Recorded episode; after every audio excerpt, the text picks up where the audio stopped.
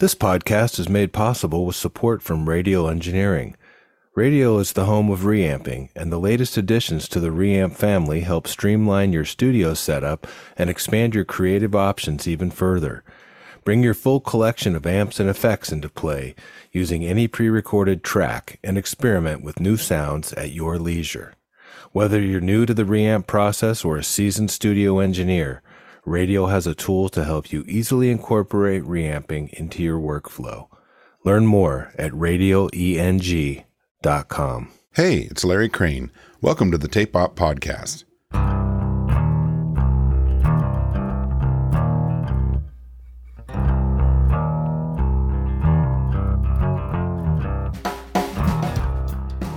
September 2023 marked the 30th anniversary of the now classic Morphine album, Cure for Pain. It was the band's sophomore release and recorded during the transition from original drummer Jerome Deupree to Billy Conway, with Jerome playing on the bulk of the album's songs and Billy playing on the title track, Cure for Pain, and Let's Take a Trip Together. To mark the occasion of the album's anniversary, Geoff Stanfield caught up with the band's surviving members Dana Colley, and Jerome Deupree, alongside mastering engineer and archivist Pete Weiss. Enjoy. We'll come on a little closer, let me see your face. Yeah, come on a little closer by the front of the stage. I say, come on a little closer, I got something to say.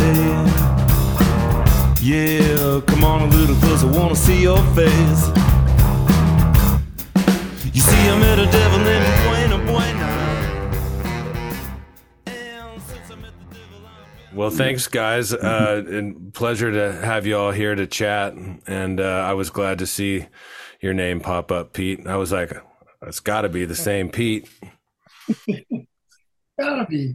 you can't plan these things you know No, it just uh it occurred to me that we're talking to you and tape op and no better person to get into this conversation than pete who has been pretty uh, much responsible for digitizing or, or transferring all of the uh, all of the stuff we're, we've been working with. And uh, pete has transferred and mastered and has done and done an amazing job getting the stuff out of the vaults literally and onto the platter. So he he deserves all of the credit, in my opinion. Oh my God. well, there's some Dana. credit here and there. Jerome did some drumming. Yeah.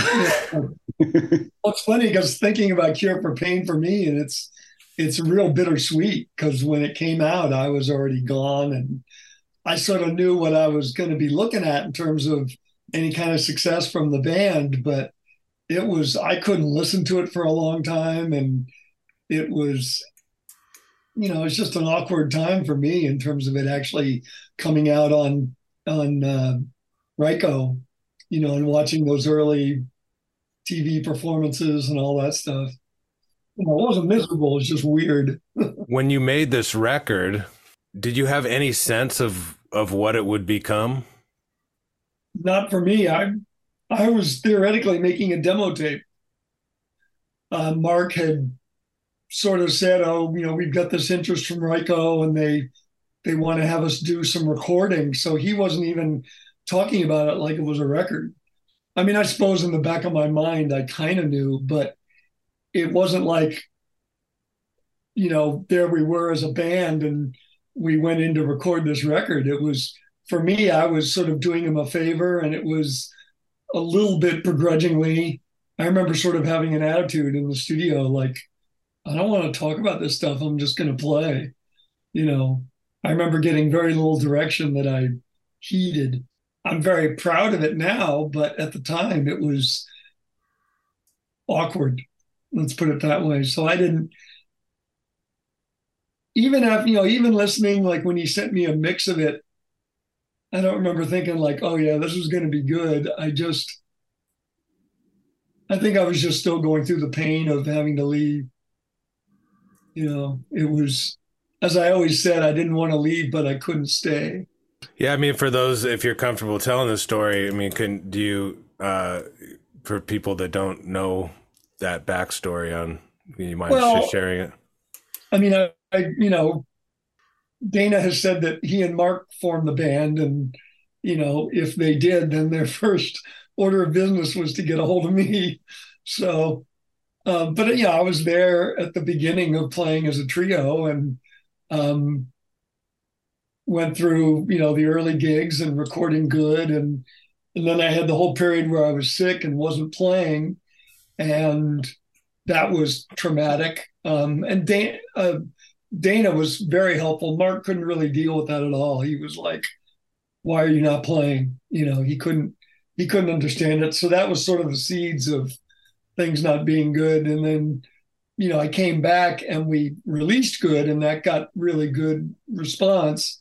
Um, and started gigging again, but slowly but surely, Mark and I just weren't getting along. We did a tour of the West Coast um, in the fall of '92, if memory serves, and uh, um, some of the gigs were great. We had a great gig in San Francisco, and I remember Santa Cruz being really good. Um, but at the on the other hand, we, he was using the SVT for the first time, so things were getting louder, and I was just kind of like, "This isn't what I signed up for." You know, when the band started, it was really quiet. Um, so anyway, long story short, we weren't getting along, so got back to Boston, and in pretty short order, by the end of the year, I had left.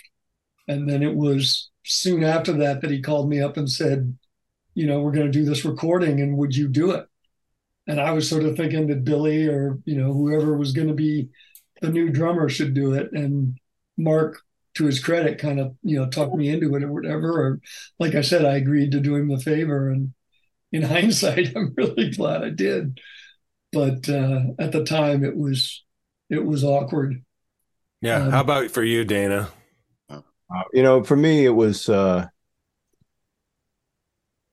it was, there really wasn't a lot of expectation in terms of what we were, yeah, or what the what what we we're going to achieve if we were to achieve anything. It was mostly just following a path as hard and as dedicated as you could possibly be. I was completely focused. We all were very focused on just making music uh, with this band that was working. We were finally getting some gigs and some attention, and you know, it was seemed like um, it was it was a lot of fun just to kind of see where it was going to take us.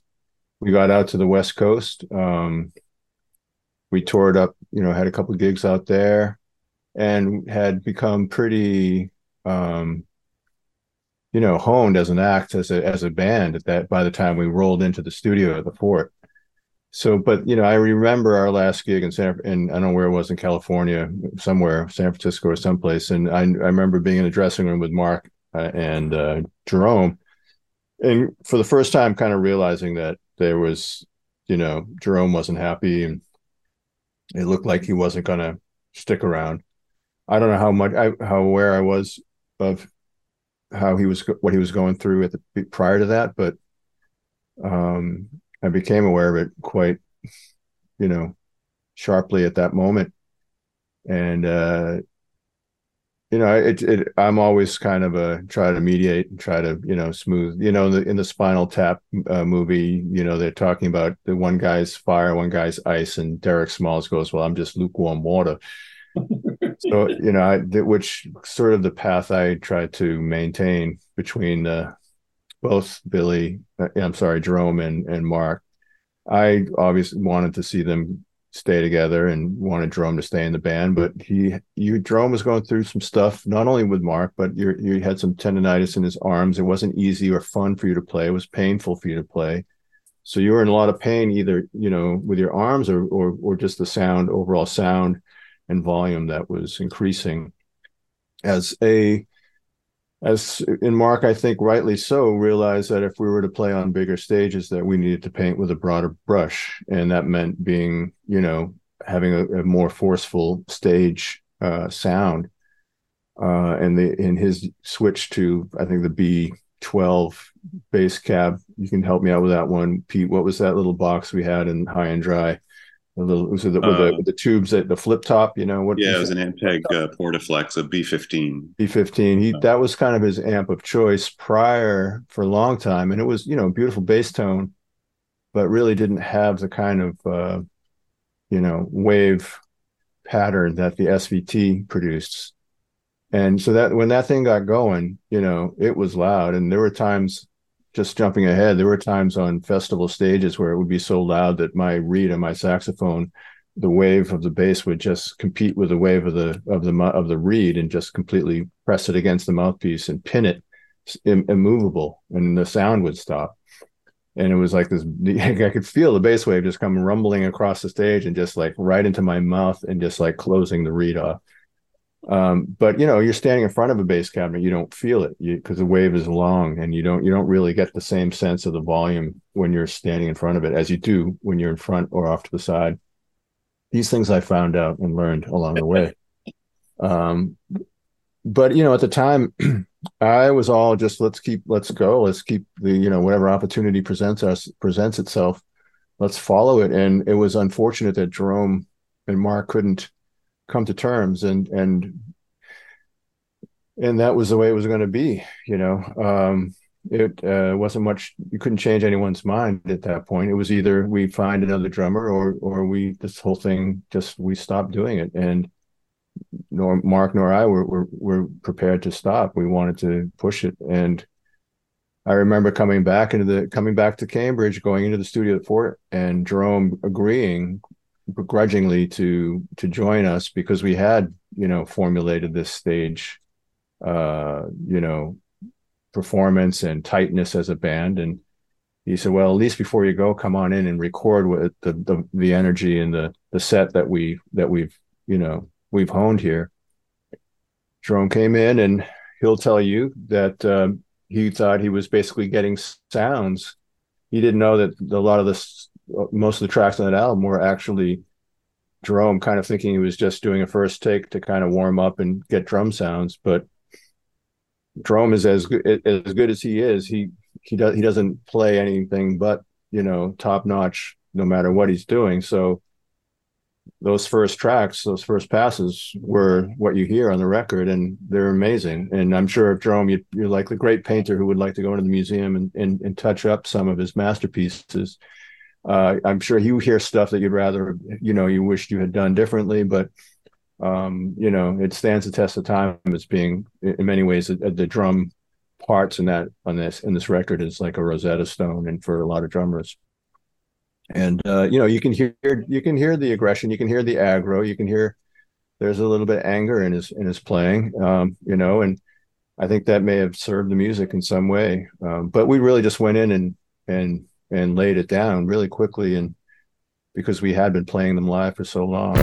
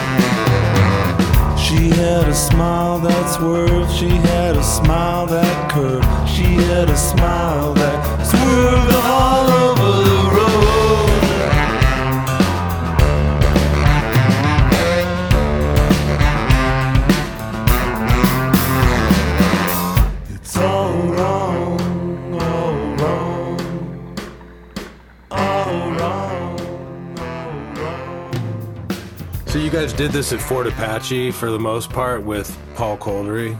Yeah, two inch tape, you know, on the, uh, the Tascam, the Neve board, and um, you know, a bunch of great gear, you know, and you know, and you know, with uh, with well, on two inch tape, you've got you know drums. How many tracks do they t- take up? You know, bass, vocal, sax. You, you know, you can really leaves a lot of room for overdubs and just terms of you know, burning on tape, uh, the there's there's just there's not a lot of competition on those tracks for for for the sound. So they're they're really they really get a real fat printing, I think, you know, vibe. You can I don't know if that's my imagination or not, but definitely something to that. I mean, I, did you guys do this on 24 track or 16 track tape? Yeah, 24. Yeah. 24. The, the fat stuff. Um, what was the setup like in the room? Was this uh, just primarily uh, tracked live? Uh, for the most part, tracked live. I believe. You know, we had some separation. I was in a booth, separated, so that my my uh, mistakes and squawks and malfunctions didn't get all over the drum tracks.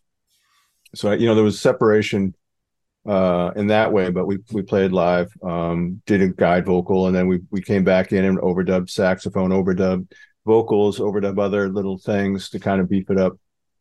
We did a lot of unison stuff with uh, the saxophone just to kind of give it even a bigger bigger feel and we you know we really narrowed down on on solos paul and i worked really hard on you know punching in um bar to bar and many of those solos were created like you know four or five notes at a time you know? Yeah i mean it and it it's certainly doesn't feel that way. I mean it feels like a live band performance um and it feels like there's a ton of energy coming off the floor and interaction with the band so. That comes from the basic track you know if you get a basic take that is that contains all of that that you mentioned then uh, that's you're you're good to go. Everything else is just going to be you know uh, just cake. Or what, what's the expression? Icing. Icing thank you. Icing on the cake. R- gravy. Gravy. Icing and gravy. Combining. Sweet gravy. yeah the uh you know there's some stuff on the a version of the record that came out in 2022 where with some sort of alternate takes. You pointing you pointing at pete. The uh I, I put that together basically nice i love that stuff especially when i know a record really well that Buena was actually done earlier um we had been in the BCN's uh battle of the bands the rock and roll rumble and had made it to the semifinals. So we'd gotten some studio time. And we went in one afternoon and cut, I think there's a version of uh, All Wrong. Oh, yeah, and, it's all wrong. Yeah. Or maybe it's just all wrong, but I think we did both of those. And so those are like sort of prototype versions. It was before we'd done the West Coast gig, it was earlier in the year.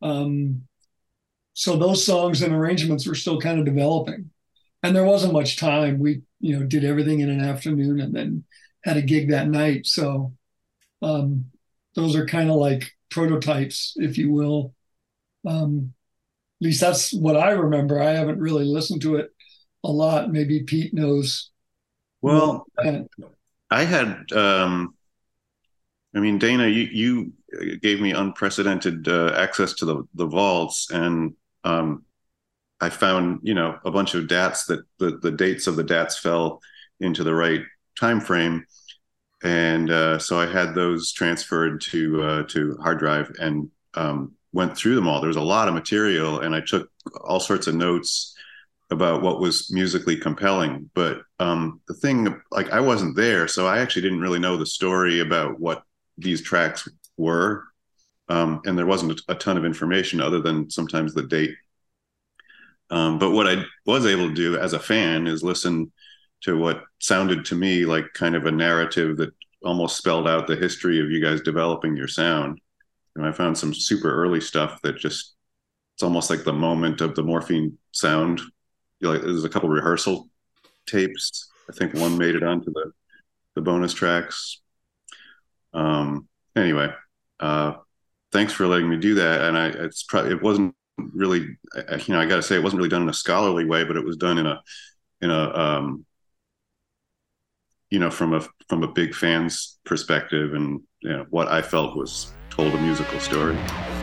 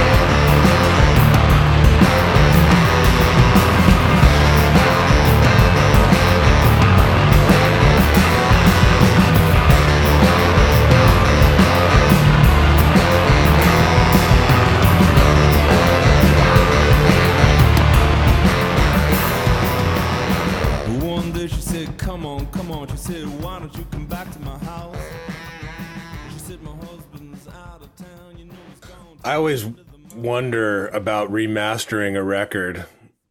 You know, you got an original record that was the original statement. I mean, and it is like you were, you were Dana, you were talking about the drum tracks, like a, you know, oh, I would, you know, you were a painter wishing they could go in and sort of make tweaks to a, an original. I mean, how do you approach that, Pete? I mean, you got, you have a statement and a, and a release, a piece of, piece of work that certainly stood on its own. Um, Yeah, absolutely. The we we were talking mostly about Cure for Pain, right? Um, because I yeah, I kind of oversaw the, the the remastering of all of, of all of them at this point. But the Cure for Pain, let me think. Um, well, my my approach is like do no harm, you know, and and allow the the the listeners and the fans who uh, are familiar with and revere the the record, um, let them en- enjoy it the way they remember, but perhaps a little nicer sounding. You know what I mean? Like not, but not, you know, not, uh, not really changed.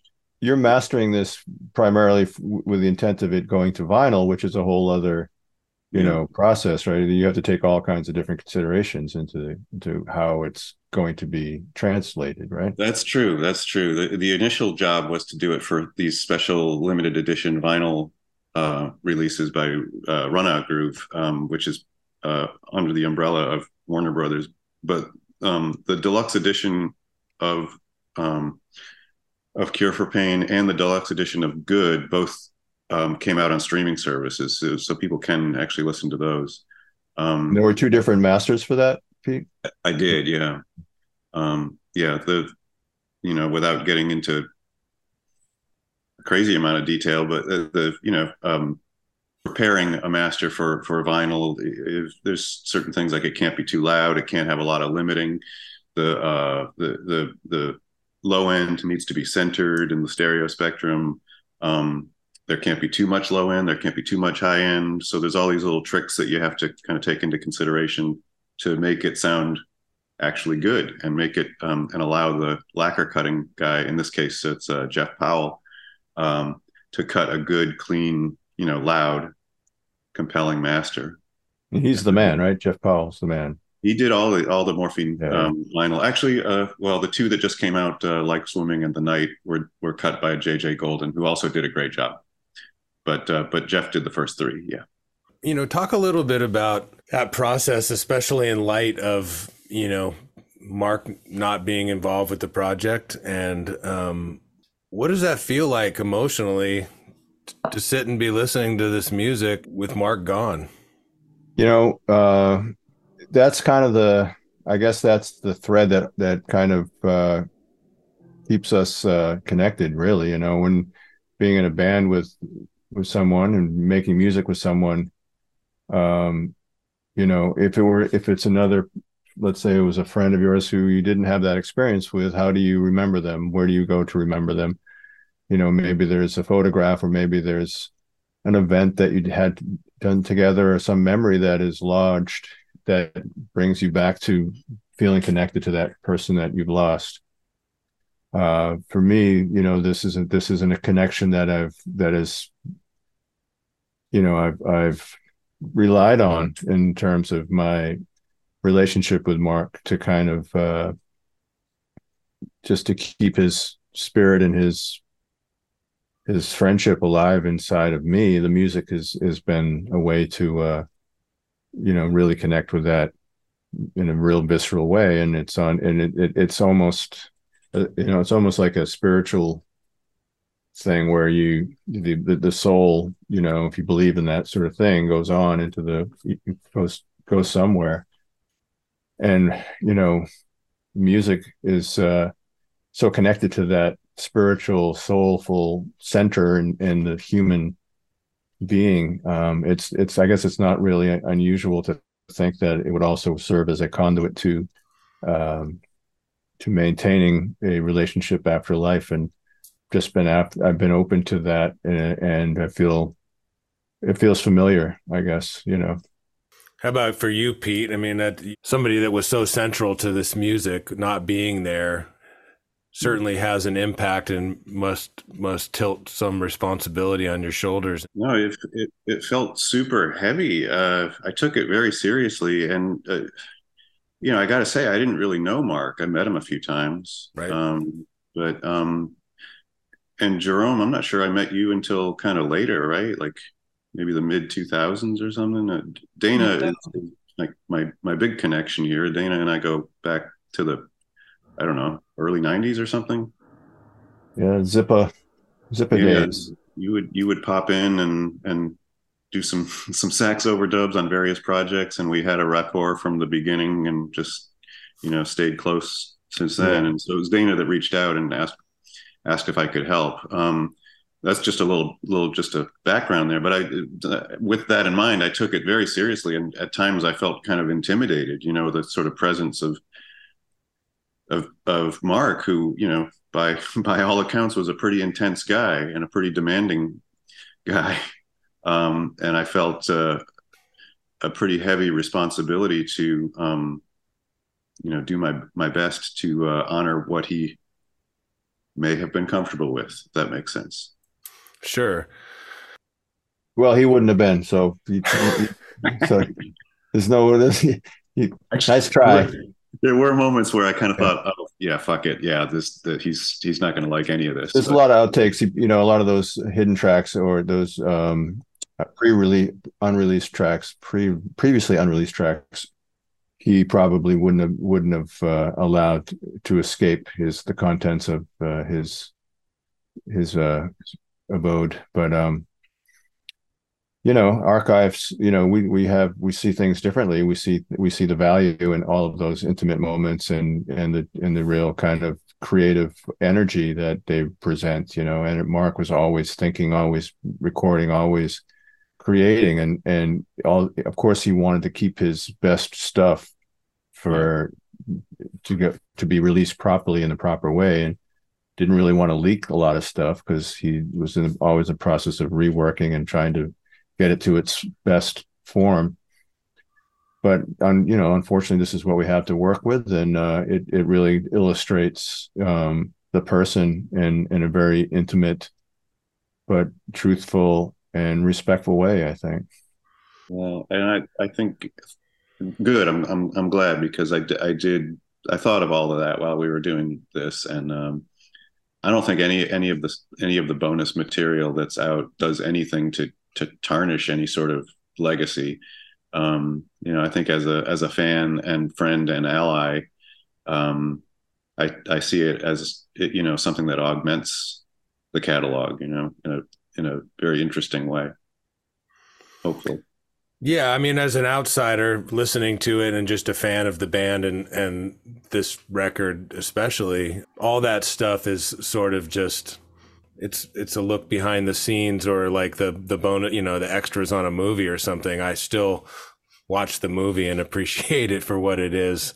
Um, it certainly doesn't tarnish. It's just a little bit more you know makes you feel a little closer or have a little bit you know especially with limited material out there it's always fun to hear things in development and a little extra look you know? It feels like you actually get to know the the the person or the band a little more so I, I always appreciate that sort of stuff and never really feel like it taints the the offering as it was intended. When you guys go back and listen to Cure for Pain, are there certain songs on this that really, you know, are there little, particular stories behind uh, that that that those sessions bring to mind that you care to share? Well, for me, Dana sort of made it sound like it was more than one, but um, Buena was the one track that I remember um, we'd gone in the night before we were going to start to get sounds. And then once we were up and running, Paul said, Why don't you play something? We can see how it's tracking. and we played Buena. And as far as I know, that's the version that's on the record.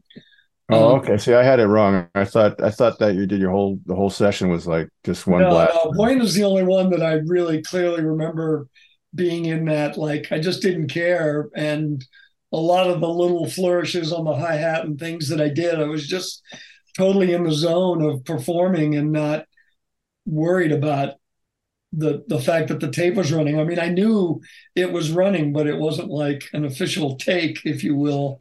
Um, and so the fact that that's as good as it is uh, is just down to you know luck of the draw, I guess, or just you being pissed off.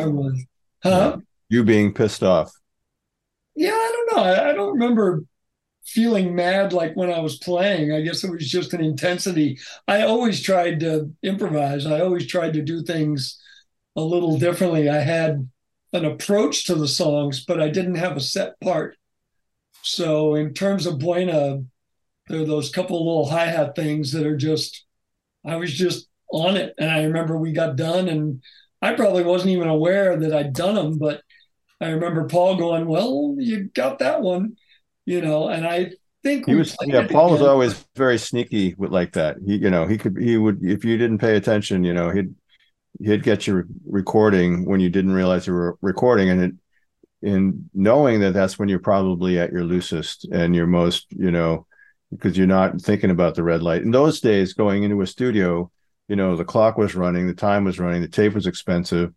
And when you recorded you know it just it was automatic. You just went like this you know. We were i was new to the whole process. I didn't really know what uh, was my first real kind of working in a studio. And you really kind of would do that you know. Um, i think now with you know digital and pro tools you tape isn't an issue you, you can do it in your own home you know you, you can demystify the process over time we you know you learn to do that but in those days it was like, okay, red light's on, better, you know, better, better be good. You know, this is better be it. And it usually was, or didn't feel like it was. Uh, and you always felt like the, the next one was going to be better. The next one was going to be better. And uh, in many cases, the it wasn't. In many cases, it was that first one that you know the Q division uh, bell curve, which uh, I just saw recently, which kind of kind of points to a you know, take how many takes you do. Uh, in the beginning, you have great groove, uh, but some mistakes, and at the end, you have no groove, but it's been played perfectly. You know, so it's like that. Where do you get it in that spectrum? Well, I remember we didn't do a lot of takes of anything. I mean, Mark was never like that. We didn't. I'd certainly been in that situation before of trying to record something and having a very set performance that I was going to do. And on every take, having to just remember all these nuances that maybe were relatively new. You know, you change the arrangement when you went to record it. This was way more like a live performance. Um, you know, it was just like, yeah, we're going to play it a couple of times and see what happens. I was never, I never felt like I was under any kind of pressure. And maybe the my sort of attitude of like this is what you're going to get was what added to that you know my attitude from the drum set was just that i'm going to play it like a live gig you know i never thought like oh this is one for the ages it was just like you know let me let me get this done and get out of here so you know i don't remember i remember very little direction there was one song that i, I think it was uh Candy, where I wanted to sort of copy the rhythm of the sax, the the da da da da da da. You know, I wanted to sort of do that, and Mark didn't like it, so I just kind of said, okay, fine. But beyond that, I was playing things very much like I did live. Um, so there wasn't that there wasn't that feeling of like, oh, it was the 15th take. I don't think we played anything more than two or three times. I, I could be wrong. The track sheets or Paul Kolderie would have a better idea of that, but I don't remember doing a lot of takes of anything. How, were there a ton of edits on this stuff? Paul might have might have taken out a razor here and there, but it wasn't. You know, it was rare because everybody was like, you know. But, but he was great at it. But you know, there might be like a couple of bars he would have he might pull out of a Uh, you know, sure. section or something that just to just to tighten it up a bit. But he didn't do it very often, and when he did, you know, you knew it because it was a big process. Yeah, I mean, this record's got a ton of songs on it. It's only 37 minutes long, so it is tight. Like the songs are tight. Like I said, we we went we've been on on the road playing these songs, so we had the we had them down, and we I think the the takes are pretty much the way we played them live. You know, it wasn't a lot of wasn't a lot of thinking about you know how to arrange it because it was it was pretty much said and done when we walked in there. Sure. I wish my memory was better. I, you know, I, I wish I had been taking notes at the time. It just didn't didn't really, you know, you, you just it's so much in it at the time that you know a young person just it's all kind of new. Everything is new.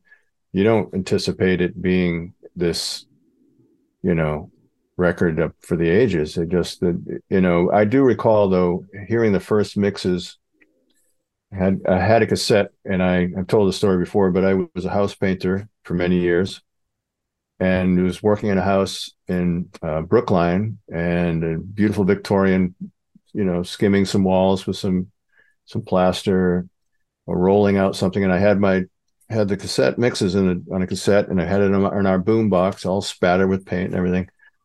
And I would just pop it in, listen to it while I was painting, and for the first time in my life, I felt like, wow, okay, I it, I was able to kind of remove myself from it. it. Usually, when I would hear something I was working on, I'd get this sick feeling inside, like, oh, that that just sounds like ugh, that that's my horrible sound. You know, it's like when you hear your voice for the first time, and you're like, oh my god, that's what I sound like.